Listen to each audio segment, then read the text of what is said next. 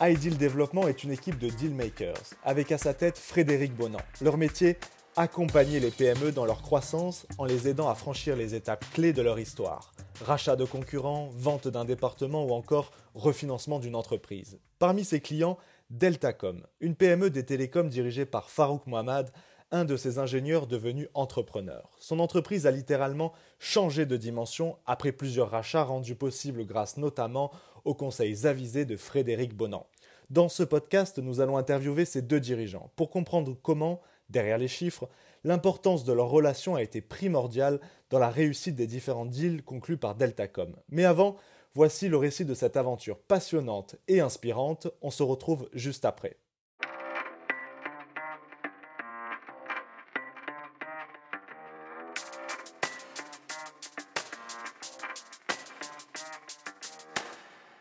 Je suis Frédéric Bonan et je voudrais partager avec vous l'histoire de Deltacom, une PME devenue une entreprise référente en seulement quatre opérations.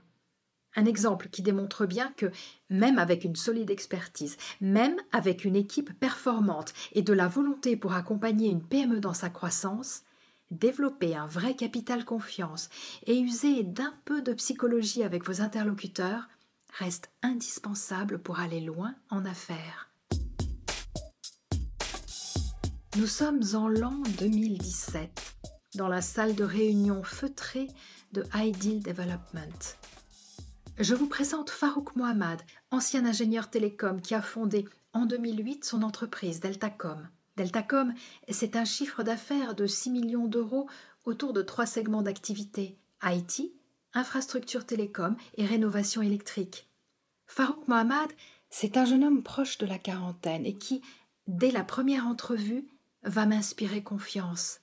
Il a demandé à nous rencontrer parce qu'il souhaite racheter l'entreprise d'un confrère, Sonelec, et il sait ne pas pouvoir réaliser cette opération tout seul.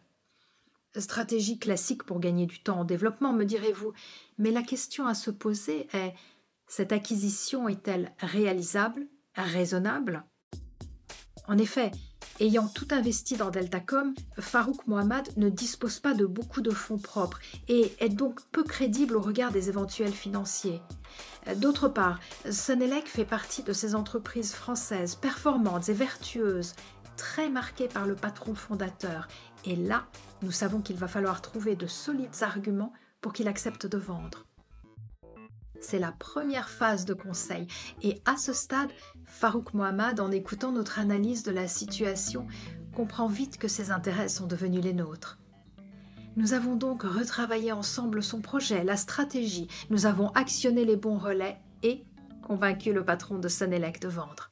Opération numéro 1 bouclée. Il y en aura quatre en tout.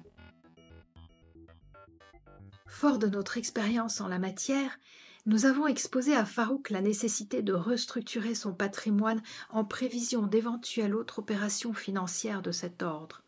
L'avenir va démontrer que nous avons drôlement bien fait. Mais jugez plutôt, une section de Deltacom, composée de dix salariés, est dédiée au déploiement des antennes.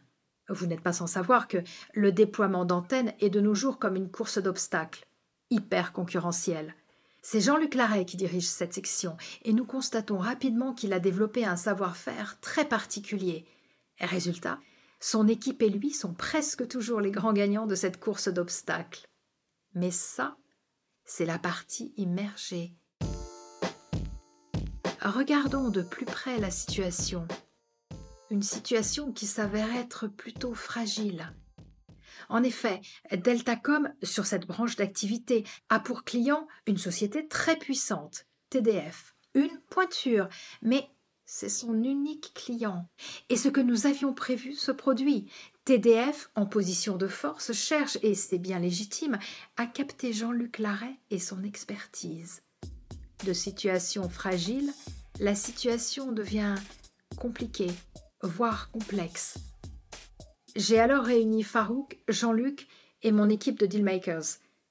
Il est temps de mettre les choses à plat, leur ai-je dit. Toutes les choses.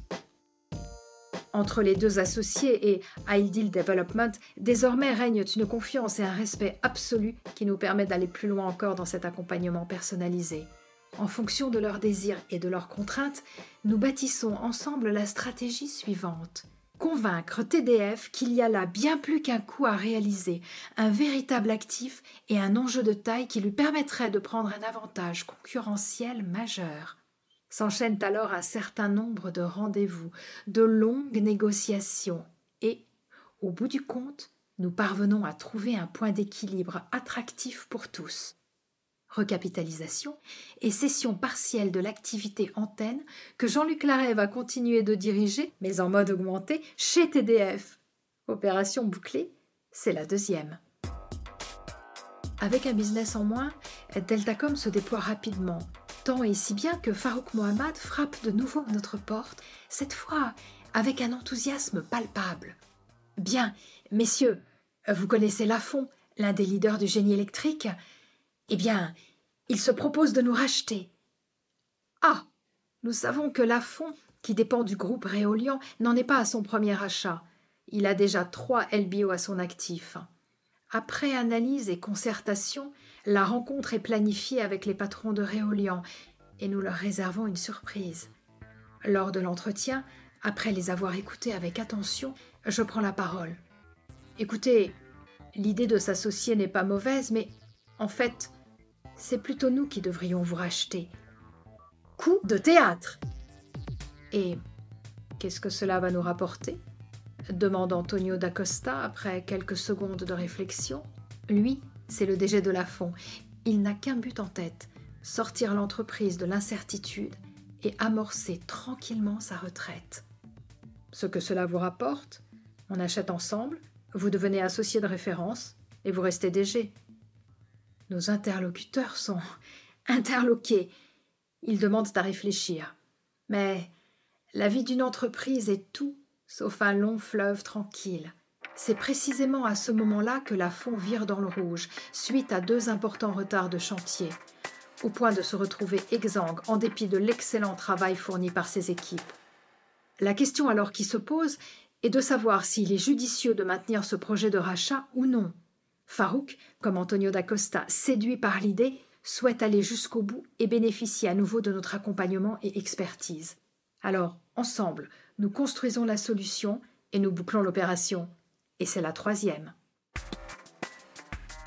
Mais la fond est décidément en mauvaise passe. Il y a urgence à mettre en œuvre au plus vite un plan de retournement, ce à quoi nous nous attelons. Au bout de quelques mois, ouf, c'est le retour à l'équilibre. Mais ne crions pas trop vite victoire. La situation reste préoccupante. C'est principalement dû aux mauvaises notations financières récoltées à la suite de ces problèmes de trésorerie. Après concertation, nous décidons de jouer la carte de la prudence. Nous montons alors deux projets en parallèle. Le premier, où l'on s'associe avec des fonds, l'autre, avec des médecins. C'est Thierry Bloch, le spécialiste de mon équipe, qui a pris le dossier en main. Résultat, une opération de refinancement réussie qui va redonner à Deltacom l'oxygène nécessaire pour soutenir la fond et assurer sa pérennité. C'est la quatrième opération d'artisan avec une entreprise de 6 millions d'euros. Farouk Mohamed se retrouve rapidement à la tête d'un groupe référent qui pèse 30 millions d'euros. Et il ne compte pas en rester là. Fort de ce partenariat que nous avons tissé ensemble, il souhaite poursuivre avec nous son ascension Objectif 100 millions d'euros dans les trois ans. Voilà pour l'aventure de Deltacom. Si vous voulez en savoir plus, l'interview des deux protagonistes est à découvrir dans le prochain épisode.